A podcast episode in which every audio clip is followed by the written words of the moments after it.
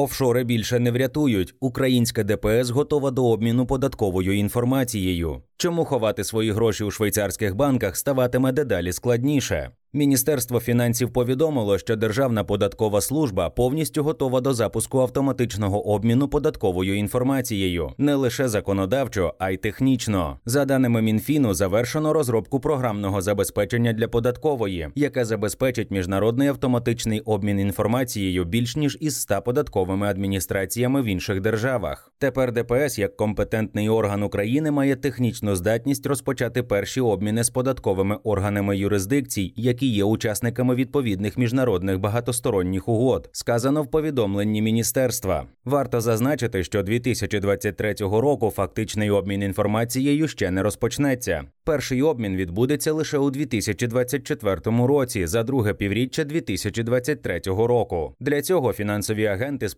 1 липня 2023 збирають дані про своїх клієнтів з цією метою. Майнд за допомогою роз'яснень Мінфіну та ДПС з'ясував, як саме виглядатиме процедура обміну податковими даними, що являє собою обмін податковою інформацією. Верховна Рада у березні ухвалила законопроєкт 8131, який є основним нормативно-правовим документом для старту процедури обміну податковою інформацією. Відповідно до закону, підзвітні фінансові установи збирають відомості щодо рахунків своїх клієнтів і передають їх ДПС. Згодом цими даними українська податкова зможе обмінюватися з податковими органами інших країн та отримувати від них аналогічну інформацію. Зараз уже відбувається збирання тієї інформації, яка потім буде передана сторона. Сам обмін передбачений у рамках двох основних стандартів. CRS – це автоматичний обмін даними, які збирають різні структури про своїх клієнтів. Першим звітним періодом для CRS стане друге півріччя 2023 року. Далі звітним періодом вважатиметься календарний рік.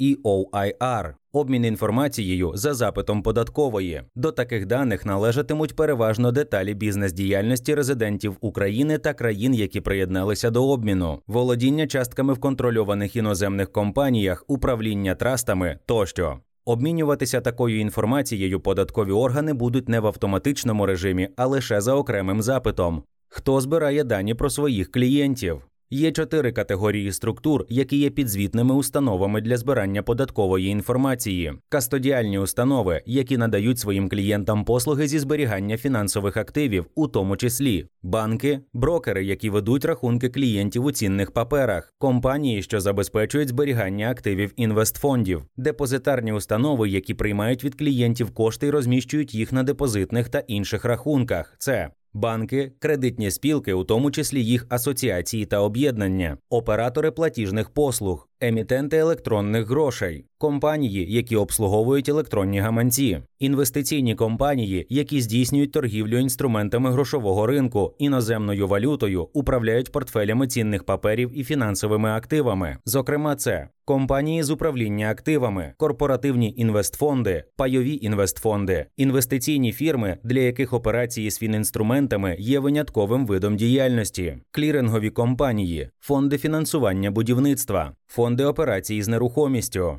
управителі ФФБ та ФОН, недержавні пенсійні фонди, адміністратори та управителі активами недержавних пенсійних фондів, страхові компанії, які відповідають одному з двох критеріїв, укладають договори з викупною сумою чи договори ануїтету або беруть на себе зобов'язання здійснювати платежі за цими договорами, резюмуючи, акумулювати дані про клієнтів та їхні рахунки для подальшої їх передачі в ДПС повинні майже всі учасники ринку цінних паперів та інвестицій, банки, платіжні системи, а також компанії зі страхування життя. До структур, які не є підзвітними для обміну податковою інформацією, входять Кабінет міністрів, Національний банк, міжнародні міжурядові організації, Пенсійний фонд України, а також пенсійні фонди Кабміну, НБУ та міжнародних організацій.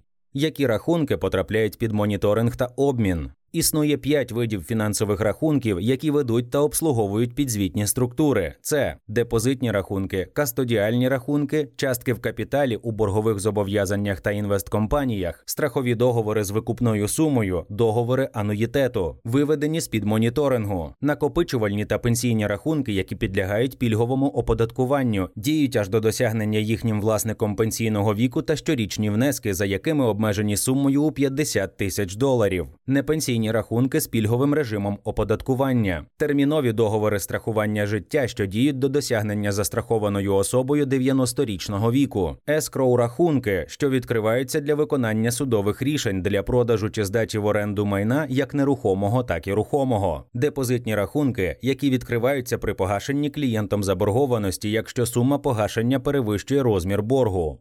Як відбуватиметься моніторинг рахунків? Вище вже згадувалося, що з 1 липня 2023 року стартував збір даних для обміну податковою інформацією. Усі підзвітні фінустанови не пізніше 1 липня 2024 року мають надати до ДПС акумульовані дані за липень-грудень 2023 року. До пілотної партії звітів потраплять рахунки з високою вартістю. Це рахунки фізосіб на суму понад 1 мільйон доларів на 30 червня 2023 року. Перший обмін даними про ці рахунки ДПС здійснить 30 вересня 2024 року. Далі, починаючи з 2024 року, до моніторингу будуть включені рахунки фізосіб із низькою вартістю, тобто на суму менше 1 мільйона доларів, і рахунки організацій, залишок на яких перевищує 250 тисяч доларів. Початок обміну інформацією про такі рахунки заплановано на осінь 2025 року. Що загрожує платникам податків?